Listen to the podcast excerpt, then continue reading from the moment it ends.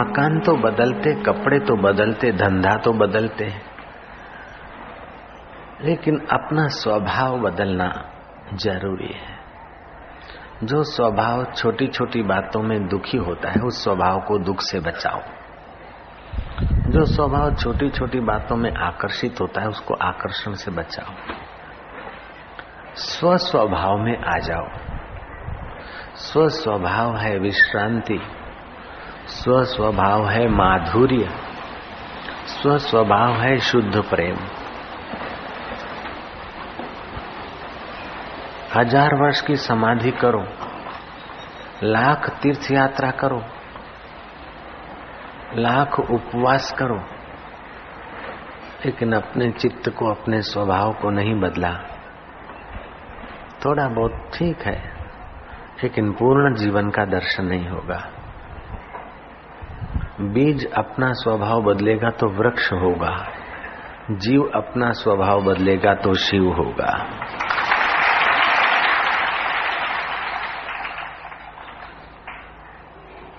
जरा जरा बात में आकर्षित होना ये जीव का स्वभाव है। बहिर्मुख होना, चंचल होना ये जीव का स्वभाव है। विश्रांति पाना ये शिव का स्वभाव है। और शिव के वहाँ भी गड़बड़ होती है कभी कभी शिव नहीं चाहते थे कि पार्वती राम की परीक्षा ले, लेकिन पार्वती ने आठ की अच्छा जाओ। पार्वती सीता का रूप लेकर राम के आगे आगे चलने लगी। राम जी सीता खोज रहे थे। राम जी पहचान गए, माँ, अकेले इधर कैसे घूमती हो? सीता का रूप लेकर पार्वती घूमती। शायद हे सीते हे सीते करके मेरे तरफ़ आ, तो नहीं आते। तो पता चले कि राम है कि साधारण राजकुमार है। पार्वती समझ गई कि वास्तव में है। गलती की शिवजी ने नहीं कहा था वो काम किया। फिर शिव जी के वहाँ थोड़ा क्या हमने तो ऐसे ही साधारण परीक्षा।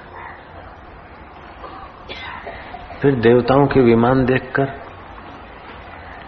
पार्वती ने पता चलाया कि दक्ष के वहाँ यज्ञ हो रहा है। हमें भेजिए, हमें इजाज़त दीजिए। शिव जी बोलते कि अपने को आमंत्रण नहीं है। आमंत्रण नहीं तो क्या है? पिता के घर है। हाँ पिता के घर बिना आमंत्रण जाना चाहिए, कोई बात नहीं। यज्ञ में पिता के घर बिना आमंत्रण जाना चाहिए। लेकिन जानबूझकर हमको आमंत्रण नहीं दिया। गलती से नहीं दिया तो ठीक है, जानबूझकर नहीं दिया। तुम्हारे पति का अपमान करने के लिए यज्ञ किया गया है। जानबूझ के आमंत्रण नहीं दिया गया पति और पिता के बीच अगर वैमनस्य होता है, पति और पिता के बीच झगड़ा होता है तो स्त्री को पति का पक्ष लेना चाहिए, ये शास्त्र मर्यादा है। पार्वती कहती है तो सब ठीक है, लेकिन मेरी बहनों से मिलूँगी।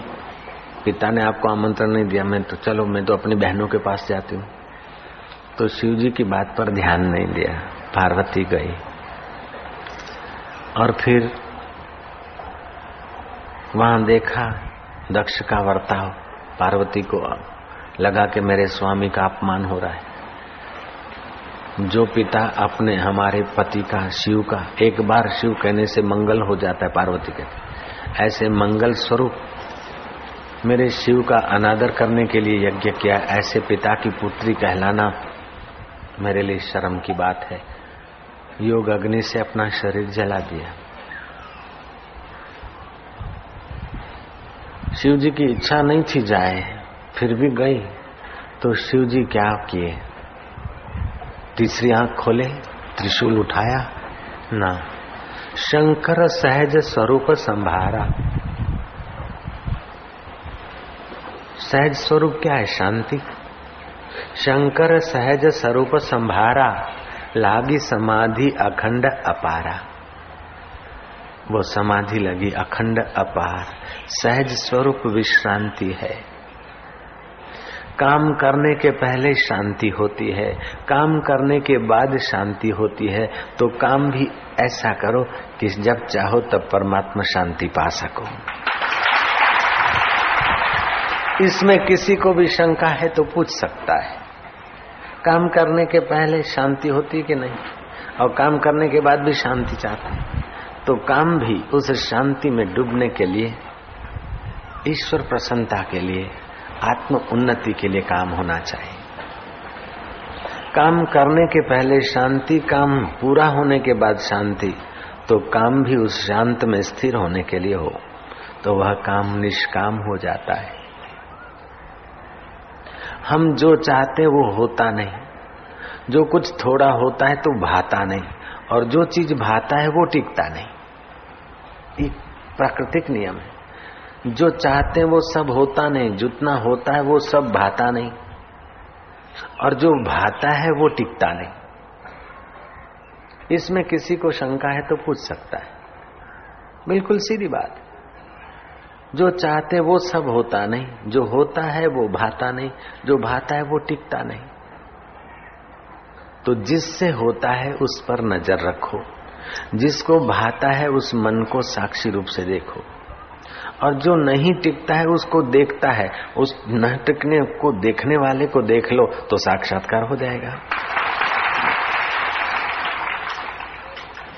न टिका। जो नहीं टिका तो नहीं रहा, लेकिन जो है वो कौन है? न टिकने को भी तो कोई जान रहा है। जो न टिकाने को देखता है, वो सदा टिका हुआ है। जो सदा टिका हुआ है, वह जीवन है, और जो आके चला जाता है, वो माया है। जो आके चला जाता है, वो परिस्थिति है। दुनिया के सब लोग शत्रु हो जाएँ। और कोई भूत छोड़ दे, कोई देवता हमारे पीछे छोड़ दे, कोई हज़ार शत्रु छोड़ दे। लेकिन ब्रह्मज्ञानी गुरु का सत्संग सुन लिया, थोड़ा सा विचार कर लिया, सब का सब एक ही झटके में कट जाता है, देर नहीं होता।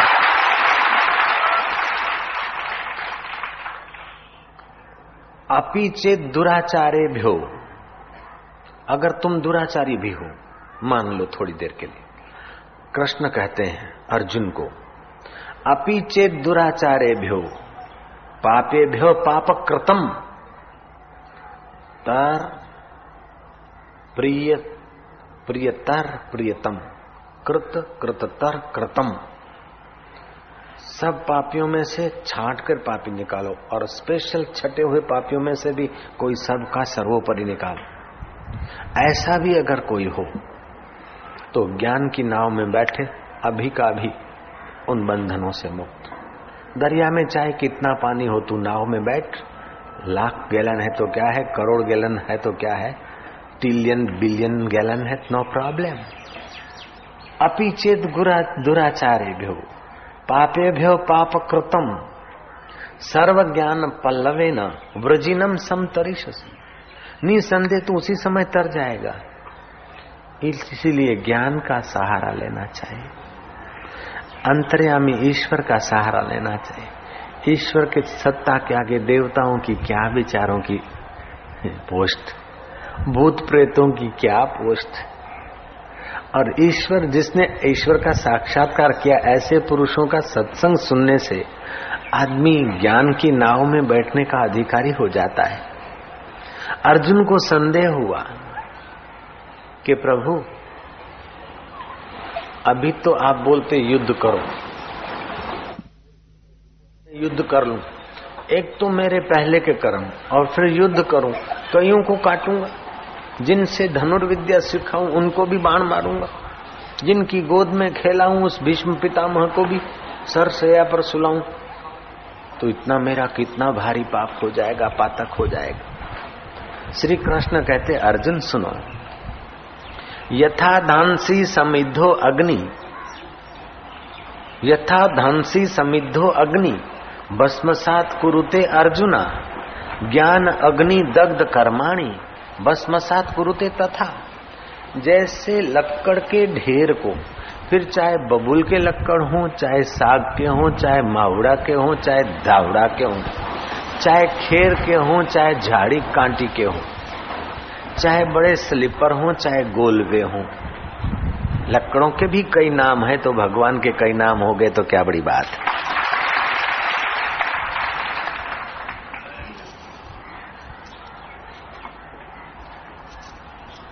तो जैसे लकड़े किसी भी प्रकार के हों, मावड़ा, धावड़ा, खेर, बबुल, गोलवा, फाचरा, जो भी हो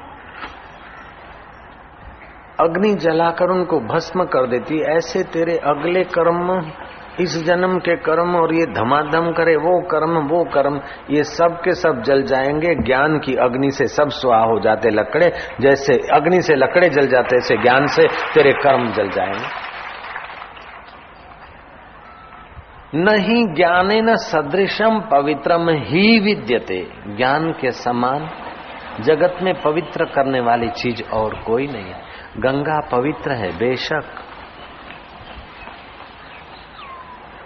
यमुना पवित्र है, बेशक। तुलसी पवित्र है, कोई इनकार नहीं। एकादशी पवित्र दिन है, मानते हैं। कोई वस्तु पवित्र होती है, कोई देश पवित्र होता है, कोई समय पवित्र होता है। जैसे पवित्र समय किया हुआ सत्कर्म बड़ा पुण्य देता है। पवित्र जगह पर किया हुआ दान पुण्य बड़ा पुण्य देता है। पवित्र पुरुष का किया हुआ दर्शन बड़ा पुण्य देता है।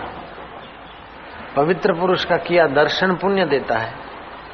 ये व्यक्ति की पवित्रता है। पवित्र स्थान पर बैठने से शांति मिलती, ये स्थान की पवित्रता है। पवित्र देश में गंगा अथवा जहाँ ज्ञान गंगा बहती हो, उस इलाके में, उस देश में, उस वातावरण में, उस आश्रम में आने जाने से मन में पवित्रता आती। देश पवित्रता, वस्तु की पवित्रता, व्यक्ति की पवित्रता, समय की पवित्रता। प्रभात काल पवित्र समय है, उत्तरायण पवित्र समय है, जो पर्व है, एकादशी, पूनम या और कोई जो पवित्र पर्व है वे भी पवित्र हैं। लेकिन इन सबसे बड़े में बड़ा पवित्र है आत्मा परमात्मा का ज्ञान। वो पवित्र करने वालों को भी पवित्र करता है। गंगा लाखों लोगों को पवित्र करती है, लेकिन गंगा को भी सत्संग से पवित्र होने की ज़रूरत पड़ती है। इसीलिए शास्त्र ने कहा, सौ काम छोड़कर भोजन कर ले, हज़ार काम छोड़कर स्नान कर ले, लाख काम छोड़कर दान पुण्य कर दे, फिर मन बेईमान हो जाए। तेरे पीछे वाले क्या करे? अगर तेरे पैसों से कुछ गड़बड़ करते तो तू स्वर्ग में से हटा के नरक में धकेला जाएगा। और तेरे पैसों से अच्छा करते तो तू नरक में होगा तो स्वर्ग में ले जाएँगे। लेकिन तू अपने पैसों से, अपने समय से ऐसा कर कि न स्वर्ग रहे, न नरक रहे, तू रहे और तेरा पिया रहे। ऐसा भी तू कर सकता है।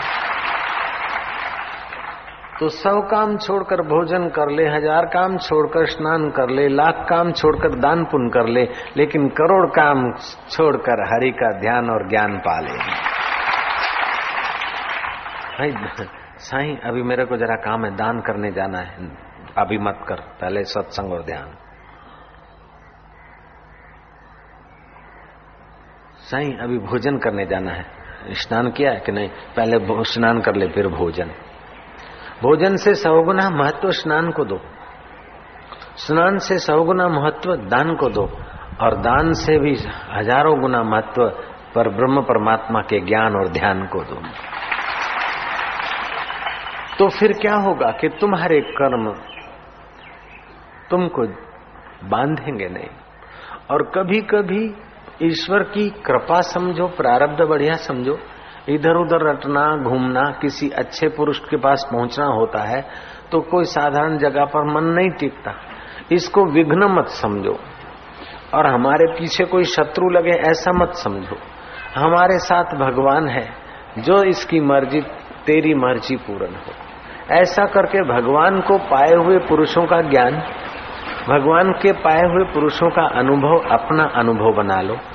तो सारे शत्रु, सारे पाप जैसे सारे लक्कड़ आग जलाकर भस्म कर देती है, ऐसे ज्ञान की अग्नि से सारे कर्म जल के भस्म हो जाएगा। ज्ञान की नाव में बैठो, पानी कितना भी गहरा हो, अर्जुन तेरे को नहीं डुबाएगा।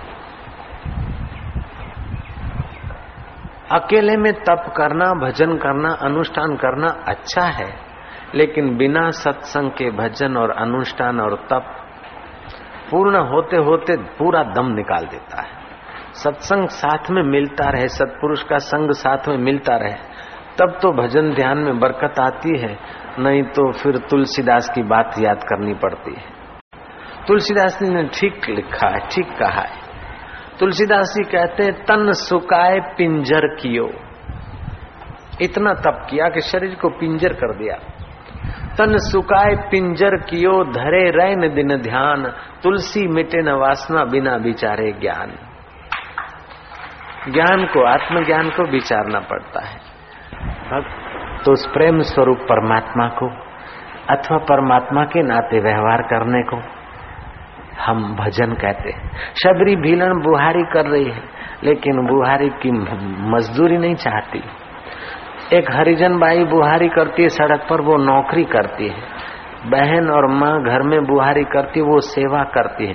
लेकिन शबरी भीलन गुरु के नाते, ईश्वर के नाते बुहारी कर रही है, क्योंकि बुहारी करने में उसे अपना सोशल फ़र्ज़ नहीं, अपना पगार नहीं, लेकिन अपना परमात्मा गुरुदेव स्वरूप है। गुरुदेव के आँगन पर बुहारी करती है, वो बुहारी होते हुए भी उसकी पूजा बन जाती और परमात्मा उसके आँगन आ जाते प्रेम के नाते किया हुआ कर्म, ईश्वर के नाते किया हुआ कर्म पूजा बन जाता है। बुहारी भी पूजा हो सकता है आजकल तो पुजारियों की पूजा भी पूजा नहीं बनती। पुजारी ठाकुर जी की पूजा करता हुआ दिखता है। बार बार घड़ी दिखता है कि कब टाइम पूरा हो, नौकरी पूरा हो, और मोनथाल पुजारन के पास ले जाऊँ। आऊ करे मारा वाला दर्शनार्थी की नज़र तो भगवान पे होती और पुजारी की नज़र उसके पॉकेट पर होती कि कितना धरता है तो कितना देना। ऐसे ही नमाज़ पढ़ने भी जाने वाले लोगों को भी अनुभव होता है। चर्च में जाने वालों को भी ऐसे ही अनुभव होता है। लेकिन दिल के मंदिर में जाने वालों को तो वही दिल भर का आनंद का अनुभव होना ही है। मंदिर में जाए, नमाज़ वाले नमाज़ की जगह जाएँ। चर्च वाले चर्च की जगह जाएँ, लेकिन एक काम सब लोगों को करना ज़रूरी है, अपने दिल मंदिर में आने वाला, लाने वाला, हरि का ध्यान, परमात्मा का मालिक का सत्संग और ध्यान कहीं भी मिले तो आदर से उसका फ़ायदा उठाकर मुक्त हो जाए, ये सब का मुझे वेद पुराण, कुरान से क्या मुझे प्रेम का पाठ पढ़ा दे कोई? मुझे मंदिर, मस्जिद जाना नहीं। मुझे मालिक का रंग लगा दे कोई?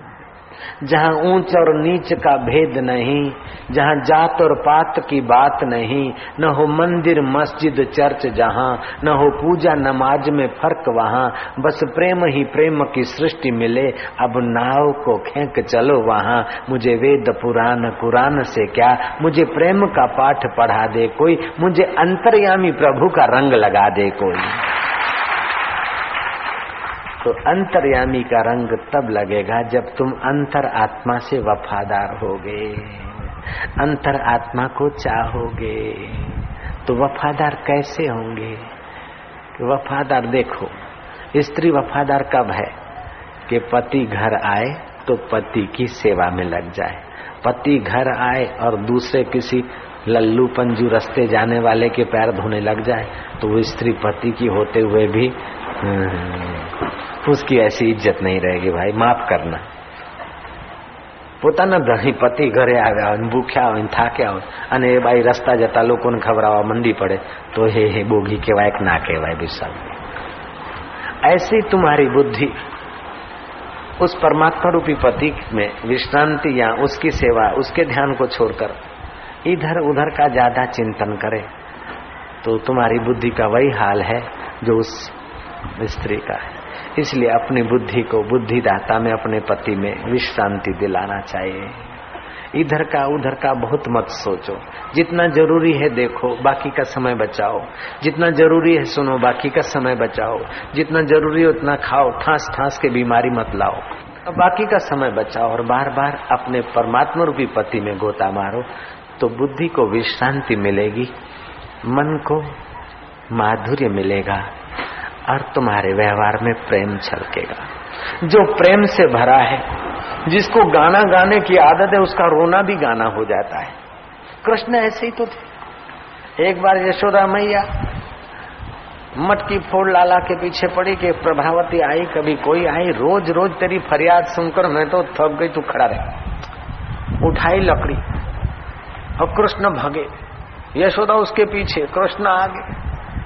कृष्ण ऐसी चाल से चलते कि माँ को तकलीफ़ भी न और माँ वापस भी न चली जाए। थोड़ा दौड़ते, थोड़ा रुकते, माँ फिर दौड़ती। ऐसे करते करते करते।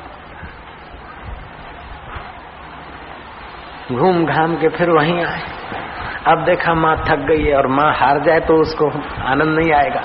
प्रेमदाता कृष्ण ने अपने को पकड़वा दिया। पकड़वा दिया तो माँ रस्सी लाई। बांधी बांधी बांधी।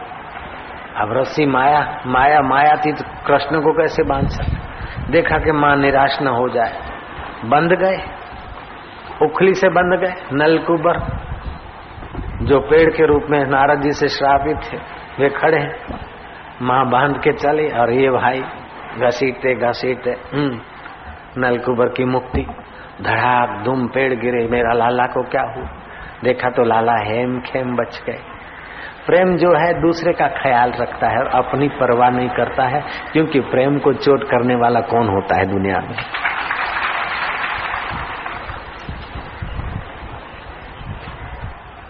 ऑफ़िस में भी जो, आपके पास भी जो प्रेमाण आदमी आता है ना, उसके लिए आपका मन भी अनुकूल हो जाता है। जयराम जी की। तो प्रेम पशु को भी वश कर देता है। प्रेम मनुष्य को भी वश कर देता है और प्रेम परमात्मा को भी वश कर देता है। तो ये प्रेम कैसे पैदा हो? आनंद तो प्रकट हो जाता है, कृष्ण तो प्रकट हो जाता है, लेकिन प्रेम का विस्तार तो यशोदा क्यों जाता तो चित्त की विश्रांति, यशोदा विश्रांति करती तो शक्ति आती। लेकिन शक्ति अहंकारी रावण के पास जाती है तो हाथ में से छटक जाती। शक्ति अहंकार रहित के वहाँ टिकती। ऐसे प्रेम निरअभिमानिता में टिकता है। प्रेम विश्वास से पनपता है। आपका, आपके प्रति, आपके कुटुंबियों का आपके प्रति विश्वास हो, ऐसा व्यवहार करना चाहिए। बोलकर मुकरोगे तो विश्वास टूट जाएगा। नम्रता से विश्वास बढ़ता है, प्रेम बढ़ता है। एक बार देवता, उनका राजा इंद्र खुश हो गया और कृष्ण को कहता है कि कुछ मांग लो। कृष्ण बोलते, अगर आप कुछ देना चाहते हैं तो मेरा अर्जुन के प्रति प्रेम बढ़ता है। अर्जुन को प्रेम हो गया कि मेरे लिए, मेरे स्वामी क्या मांग रहे तो प्रेम में विनम्रता भी होती है। प्रेम में अपनापन भी होता है। विश्वास से प्रेम पैदा होता है। मित्र मित्र में विश्वास नहीं होगा तो प्रेम कैसे रहेगा? विनम्रता से प्रेम पनपता है। त्याग से प्रेम का विस्तार होता है।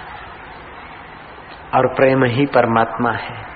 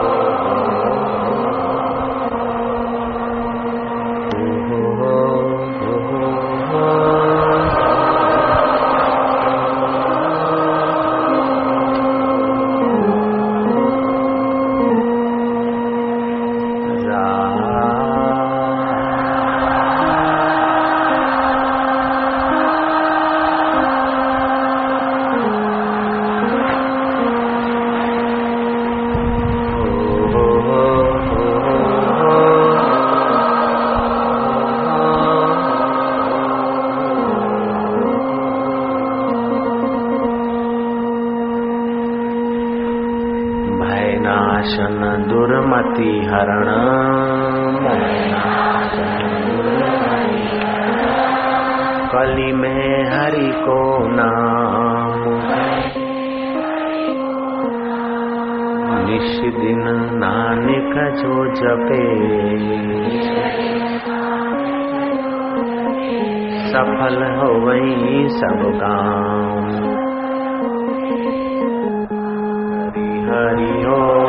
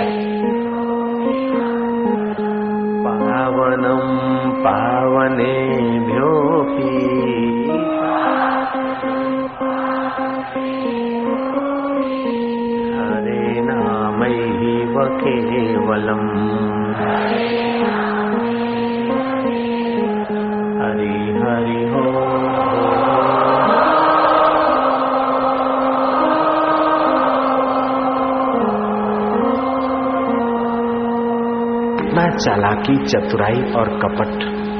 उतना ही प्रेम रस से आदमी दूर होता है। जितना सरल, सच्चा और स्नेह और भोला हृदय होता है, उतना ही प्रेम जगत में उसको जल्दी प्रवेश मिलता है। चालाई की चतुराई से कपट से भरी पुतना, धाव का रूप लेकर आती है कि, ए यशोदा तुझे ख्याल है? तेरा लल्ला भूखा सोया है। तुझे घर काम है तो ला, मैं उसको स्तनपान करा देती हूँ। भोली भाली यशोदा बोलती चलो, कोई बात नहीं, तुम ही करा लो। उस जमाने में ऐसा होता होगा। पूतना कृष्ण को स्तनपान कराती है। जहर लेकर आई, लेकिन ढाव का रूप लेकर कृष्ण ने देखा कि मैं अकाल, अजन्मा और मुझे मारने आई। तो मैं तेरे ही प्राण खींचे लेता हूँ। कृष्ण ने प्राण तो खींच लिए, लेकिन हृदय में वैर नहीं रखा। जो गोलोक यशोदा को दिया, वही गोलोक जहर पिलाने वाली पुतना को दिया। बताओ, दुनिया में ऐसा भगवान कहाँ मिलता है? भगवान और जहर पीकर मुक्ति देने वाला भागवत का भगवान जिस देश में है, उस देशवासियों को हज़ार हज़ार धन्यवाद।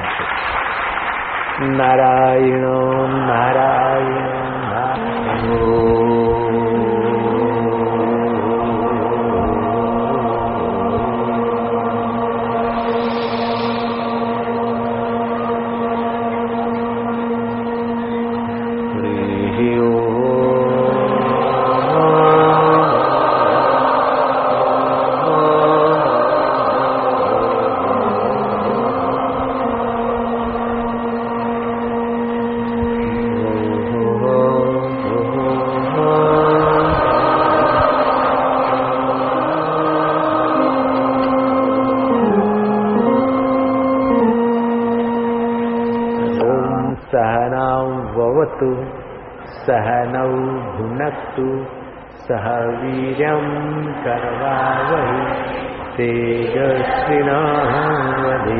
तेजस्विनावधीतमस्तु मा विद्विषावहि